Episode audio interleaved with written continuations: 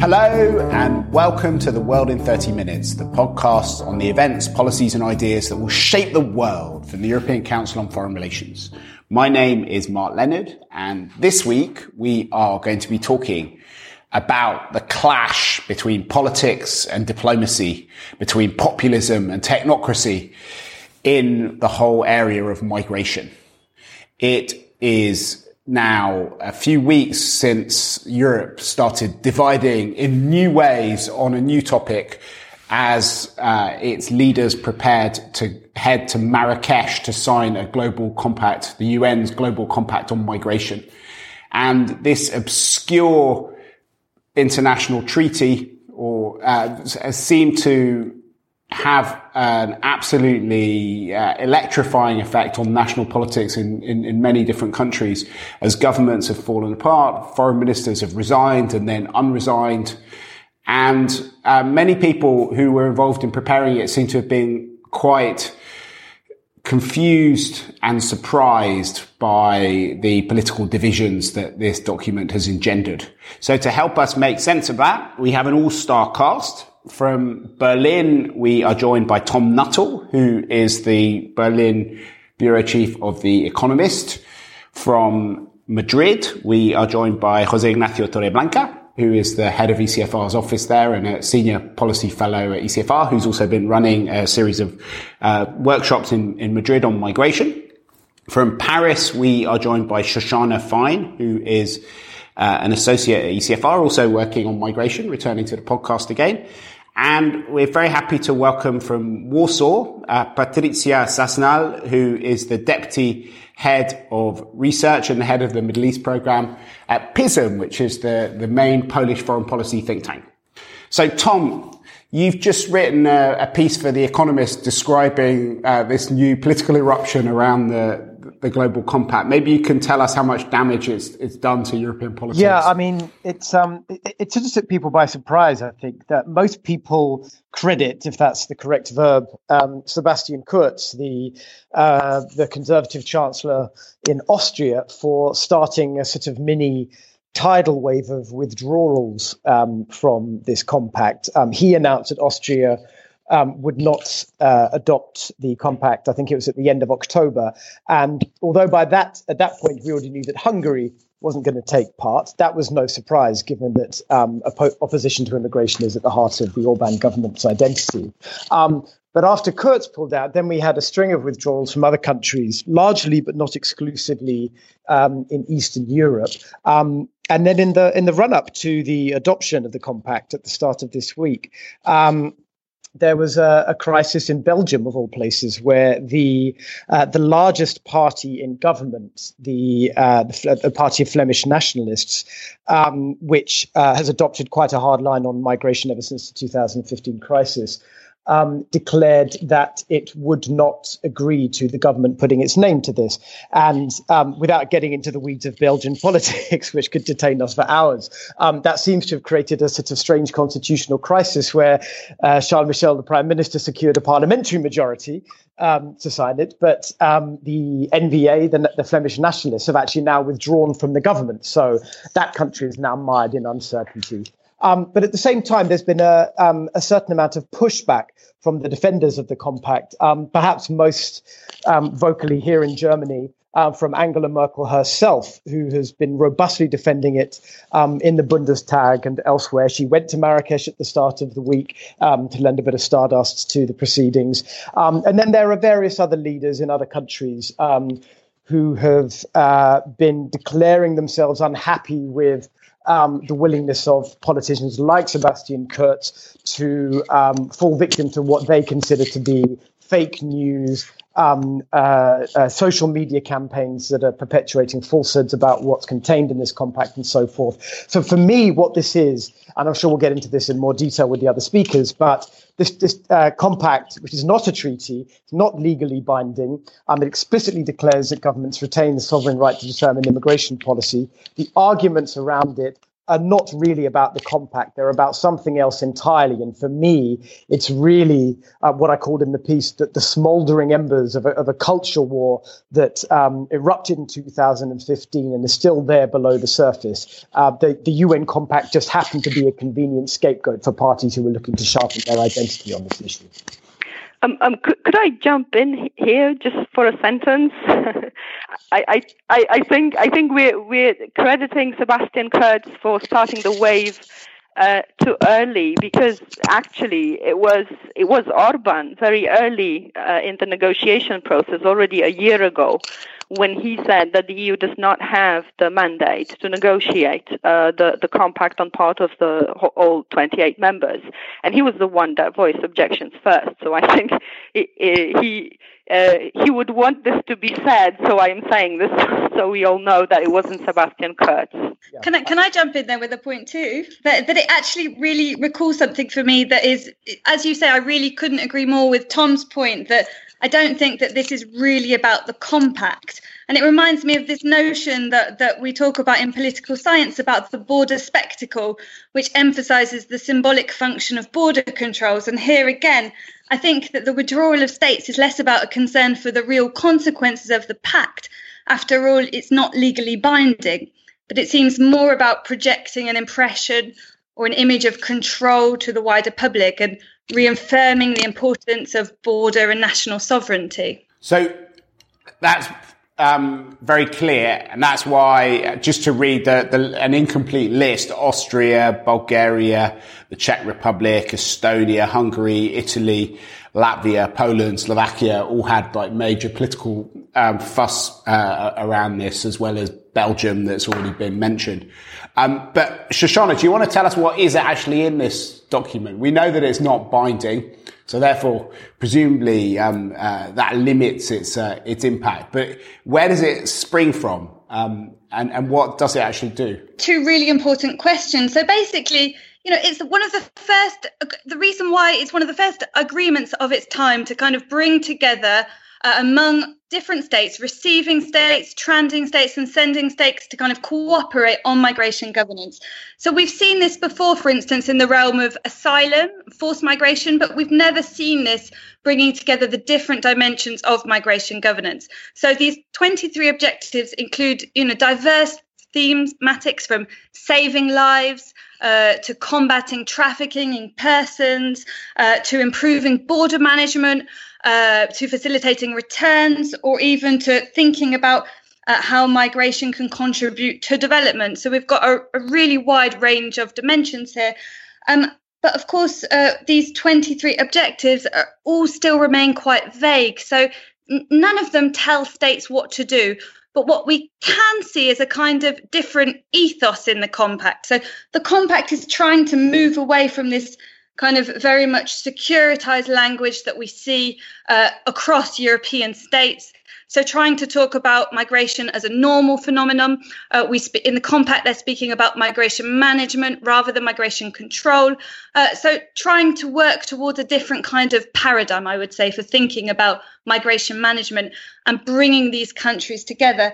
Um, so, so in a way, it's trying to do for migration what the global development goals do for, for development. Have a series of of uh, goals which can then be used to guide how international resources and money and political time gets spent in the future. Absolutely. To some extent, I would say it's about framing the debate, but actually, and I think the kind of the possibly more important role of the compact is in creating a community. So, creating a global community, creating a notion of shared interest and shared problems among states who have very different interests. So, it's really a trust building exercise. It's about friendship making. And international organizations have been very much involved in this kind of initiative in the migration field since the 2000s. And it's actually been very effective, this community building, in working in parallel to the construction of more formal legal and binding agreements, notably, for instance, at readmission agreements. Right.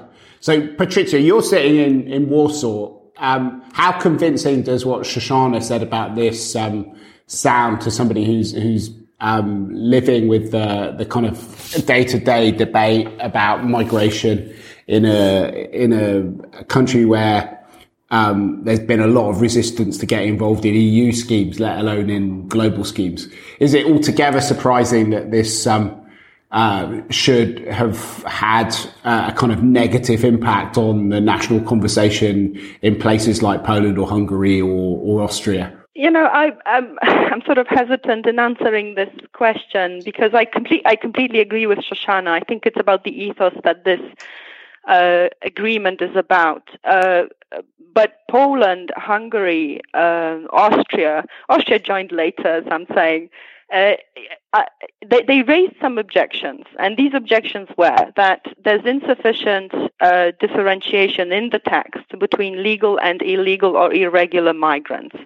But then, actually, the goal of the whole compact is to make more legal migration or possibilities for legal migration and lessen illegal migration. If we were to take just one objective out of the 23, um, I guess that would be the goal. So I think that the whole gist behind the agreement is making that differentiation between uh, regular and irregular migration. And then maybe there's a there's also this thinking that if we do join in, then the whole debate will start again. And you know, by by not signing the agreement, if you if you listen to the media here in Poland, I don't know what it's like in Hungary, but the topic is just non-existent. It's it's as if nothing happened because the government doesn't does not have to take a stance or it doesn't have to be publicized and then also legally, um, I'm not I'm not a, a particular expert because I'm not a lawyer, uh, but legally, even if the agreement is non-binding, it does set the standards and and uh, um, norms. You know, at some point, the, the the Universal Declaration of Human Rights was not is not binding, but it's part of of our legal uh, uh heritage. And so, in lawsuits, I mean, civil cases, uh, at some point in the future, maybe a Ukrainian who works or worked in, in Hungary could could pick up this uh, agreement and say, "But hey, these are my rights," for example, and this is what Hungary and and countries like Poland are afraid of. Um, yeah. So, Nacho, you've been um, sitting also in a country where immigration's a big topic. It's, you're pretty close to Morocco. There's a lot of uh, migration across the, the Mediterranean um, but also Spain has been getting in various fights with some of the countries that decided not to go to Marrakesh, like Italy, about how migration should be um, dealt with. How, how, did you see it from, from where you're sitting? The compact, it's, uh, it's a rational uh, uh, is the only way in terms of how comprehensive it is, how wise it is to deal with this uh, with this problem in an integrated and coordinated manner. It says specifically that uh, it reaffirms the sovereign right of states to determine their national migration policy and their prerogative to govern migration within their jurisdiction. So it, it states uh, that that states remain sovereign to deal with the with the issue.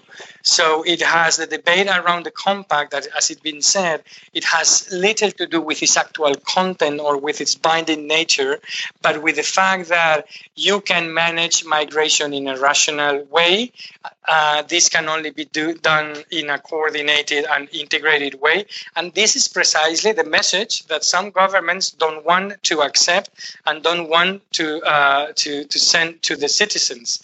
Uh, so, so it's, a, it's pure refusal and uh, negationism, and this is why Spain, who which supports this compact, has been in a fight with with all these countries because they don't have an alternative to anything that is in this compact. Right. So. Does it actually matter the fact that um, a bunch of European countries didn't sign the compact? I mean, I, Mark, I, I, to connect uh, t- two of the points that have been made.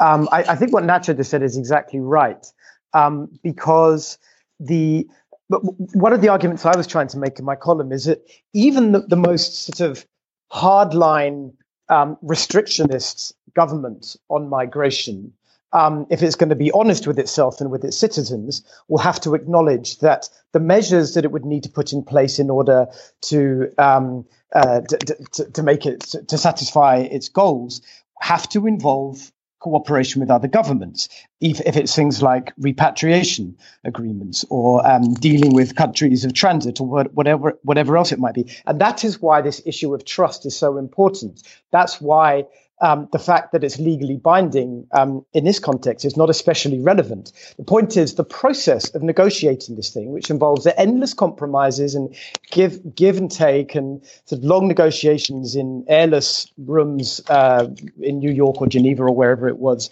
Um, that process provides a basis and a framework through which various bilateral or, or even multilateral regional agreements can be made. Um, what doesn't make sense is to is to give the message, like so many European governments have done, um, that you can simply, as Nacho said, put your head in the sand and pretend that these forms, these methods of negotiation, um, are useless and, uh, and and a sort of a Trojan horse, as some of them seem to be suggesting, for um, expanding the grounds for asylum or creating a human rights migration or whatever else it, it is that they're talking about. And the trouble is now that a lot of those countries um, so-called sending countries, particularly in Africa, are going to look at this experience where they negotiated with these countries, they made compromises and concessions in the course of, of the negotiations, only to have countries with whom they'd negotiated walking away from the table. And it's going to be that much harder now for those countries to conduct those, uh, to come to those sorts of agreements that they might want to do in the future on repatriation or um, migration agreements or whatever else it is. So it seems to me that even for the most hardline governments, the sort of attitude that they're taking towards this compact is utterly self defeating. Yeah, I couldn't agree with you more. I mean, there's actually a very strong security dimension to the compacts. You know, a lot of the objectives very much fall in line to the objectives of European interests. And, you know, if we look, for instance, at the European, the framework for EU external migration and asylum in the European context, um, the GAM, we see that it, you know, it, you know, discursively, um, it claims to deal with these different elements. So, legal migration, maximizing the development impact of migration, and also preventing and combating irregular migration. But what we see in practice is, of course, you know, m- the vast majority of resources and political will are very much about combating irregular migration. Now, in the pact, you know, all this is very much open. The, the pact doesn't dictate uh, how states will prioritize within these 23 objectives. May I just add that, you know, I think we well we're focusing on the on the seven countries of the EU that did not sign the compact, but then uh, 21 did and uh, I know it's it may be a, a, not much of a consolation, but if we look at other um, agreements of this kind, surely they were not as global. And not as significant. But let's think of the International Convention of the, on the Protection of the Rights of Migrant Workers. That's a convention from 1990. It was signed by 51 parties, all representing the global south. Not a single European country signed it. And here I think there is a sense of urgency, there is a sense of unavoidability. Uh, so I, I think it's still a, a, step forward. And the whole compact is so important because it just sends a signal, I think. You know, 164 countries signed it.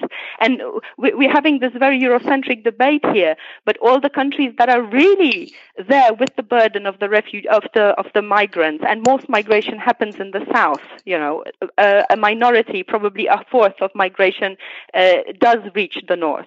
So I, I, think it's also um, it, it, it, it's an epitome that the fact that, that all southern countries uh, signed it uh, is an epitome of, of the responsibility of those countries and, and the urgency because obviously it's such a giant migration. Migration is such a giant that just needs domestication, and, and like challenges need to be met with, with like weapons. And this is a, global challenge is met with a global weapon. And I think it's it's it's a very important step that we should not underestimate. So, what does it tell us about the future of the uh, EU? Because I think that um, it's clear, as you've all said, this is not going to do much for uh, trust between North and South.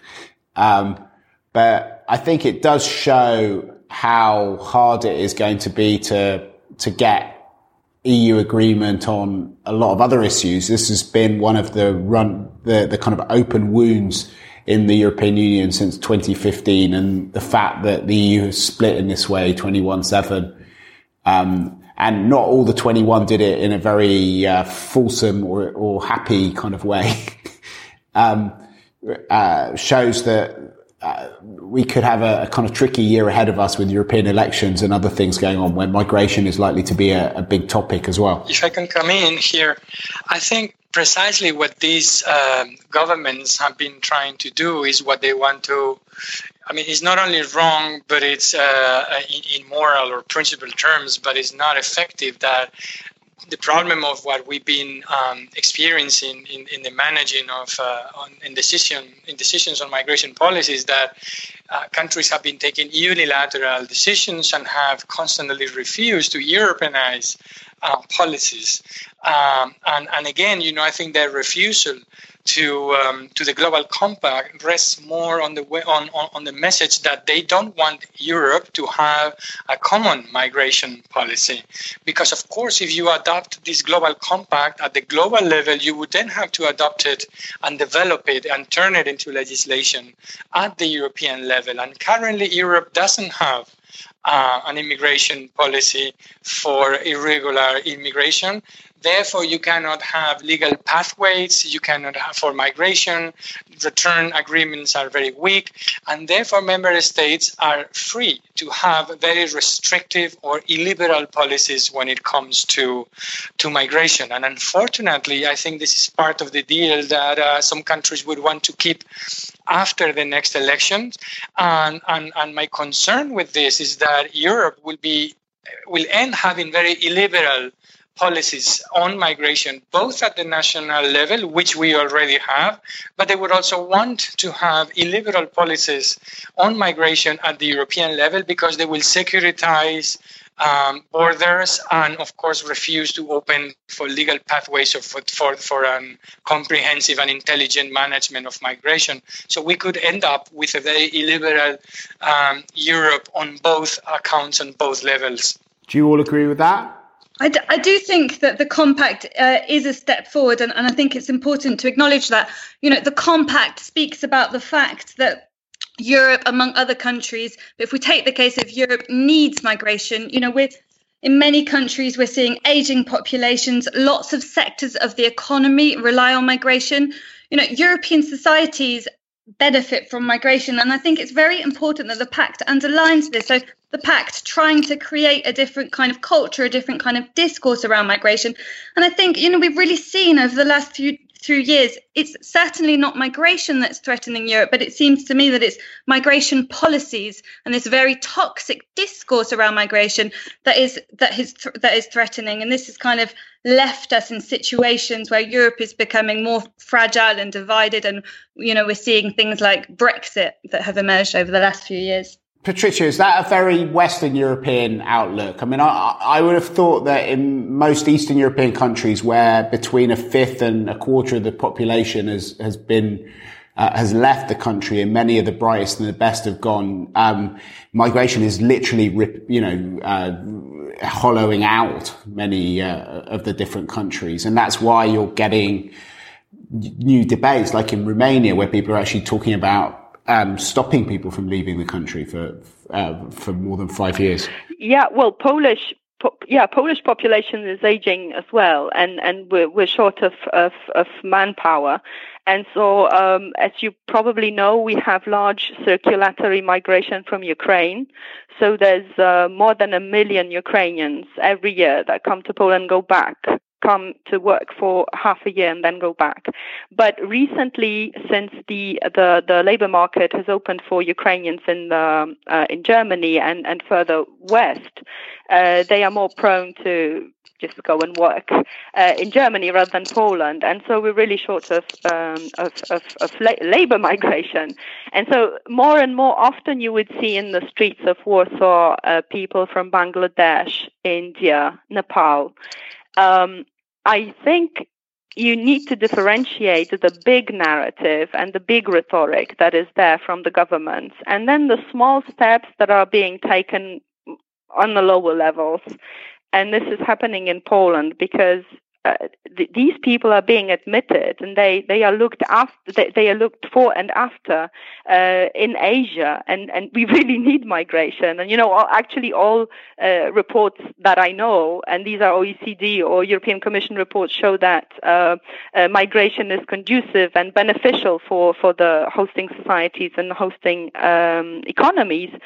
So th- there are only pluses there. But but the fact is that there's uh, a need, a huge, probably there should be, if there's a goal, then it should be to demystify and objectivize the migration narrative, the, the way we talk, and the politicians specifically, because they have responsibility and they, they shape views and, and positions. They have the responsibility to use the right narrative. I think if migration was a comprehensive phenomenon, it would not evoke fear and, and would then be harder to utilize as a political tool. So you know, take the word immigrant, you know, it has a negative connotation and, and relates to migrants from the global south, while expats all of a sudden has a positive connotation and relates to migrants from the global north, even if both in fact denote a person who has moved to a foreign country.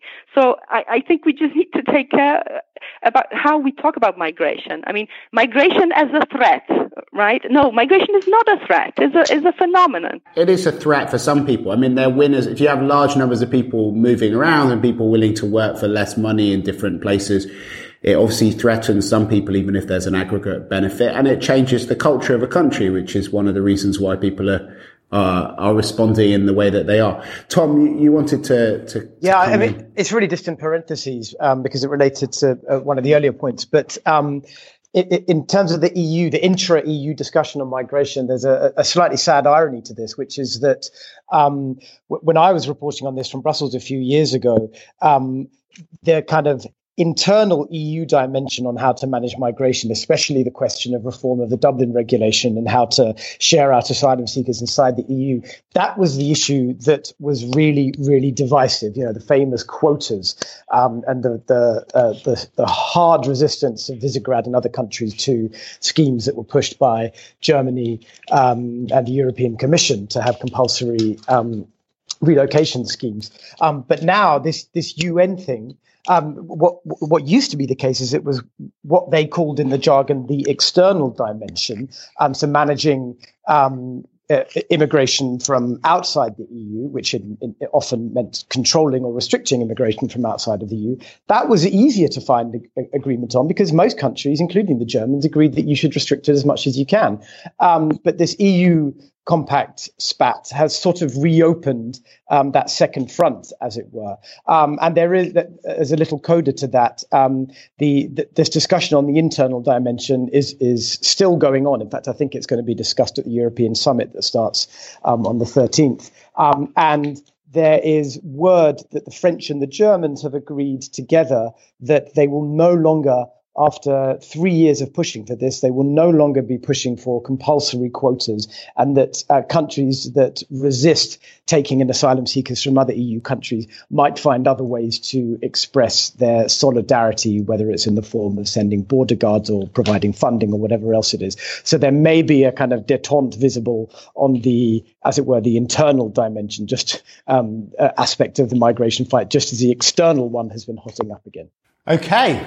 Um, well, I think that more or less brings us um, to the end of this podcast. I think what we've seen is that we have um, a very cosmopolitan and outward-looking panel, even from right across the European Union. We've brought together um, a lot of supporters of, of, of, the of the global compact, and maybe um, our conversation um, uh, shows some of the disconnect between the sort of technocratic, rational ways in which uh, civil servants and uh, UN diplomats um, have been trying to address the migration issue by looking at all of these different global consequences and the more political uses to which this has been put within uh, within different uh, national political theatres.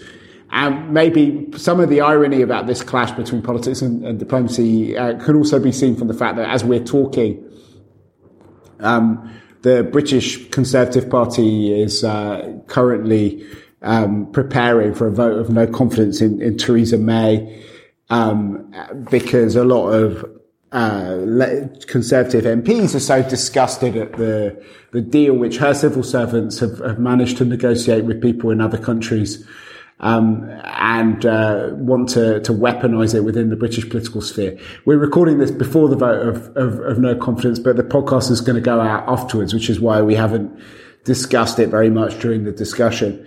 Uh, but maybe we'll look uh, even wiser once that particular story has, has worked its way through. Thank you very much to all of you for taking part in the discussion. We have one thing left to do on the podcast, which is um, our bookshelf segment. Um, I was wondering if Tom, you want to go first. What's on your bookshelf at the moment?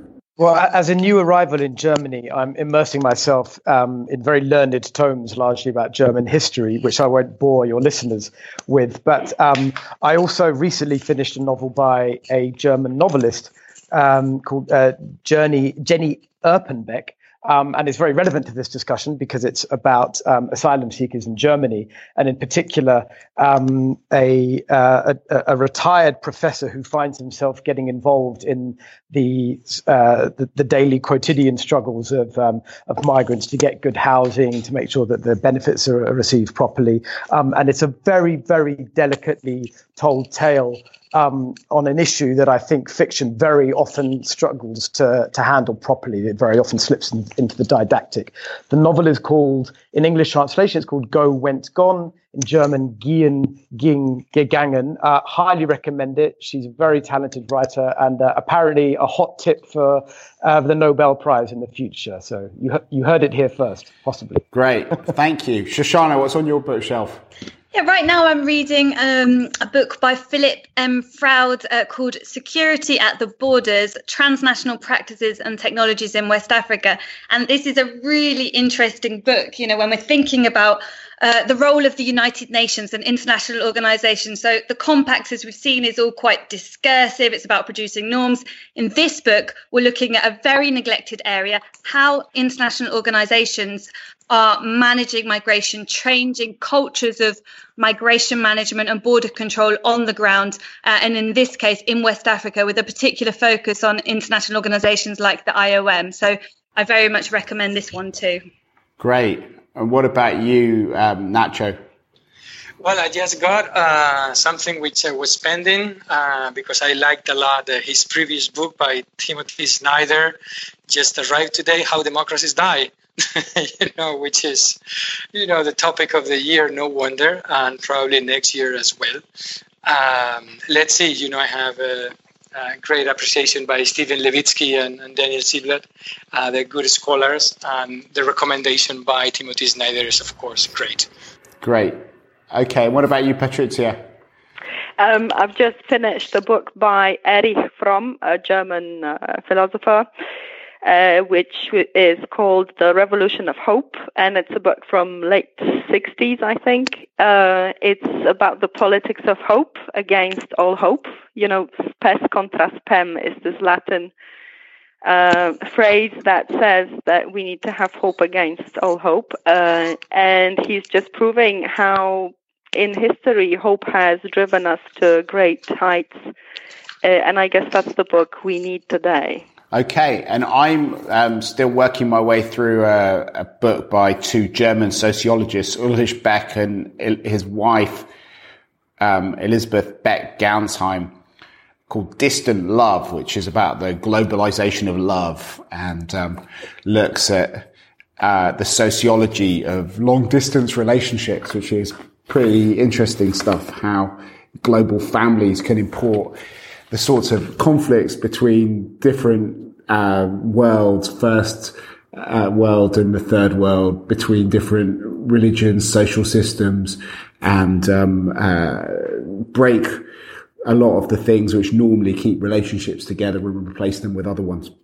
Anyway, um, it's been a fascinating discussion. We'll see what happens with the global compact in the future, whether it, it does have an effect on, on, reframing the debates or whether it simply provides more tools for populists and insurgent parties to continue their game of trying to put the migration topic into the heart of domestic politics around Europe. But for now, from Tom Nuttall, from Shoshana Fine, Jose Ignacio Torreblanca, and Patrycja Sasnal, and myself, Mark Leonard, it's goodbye.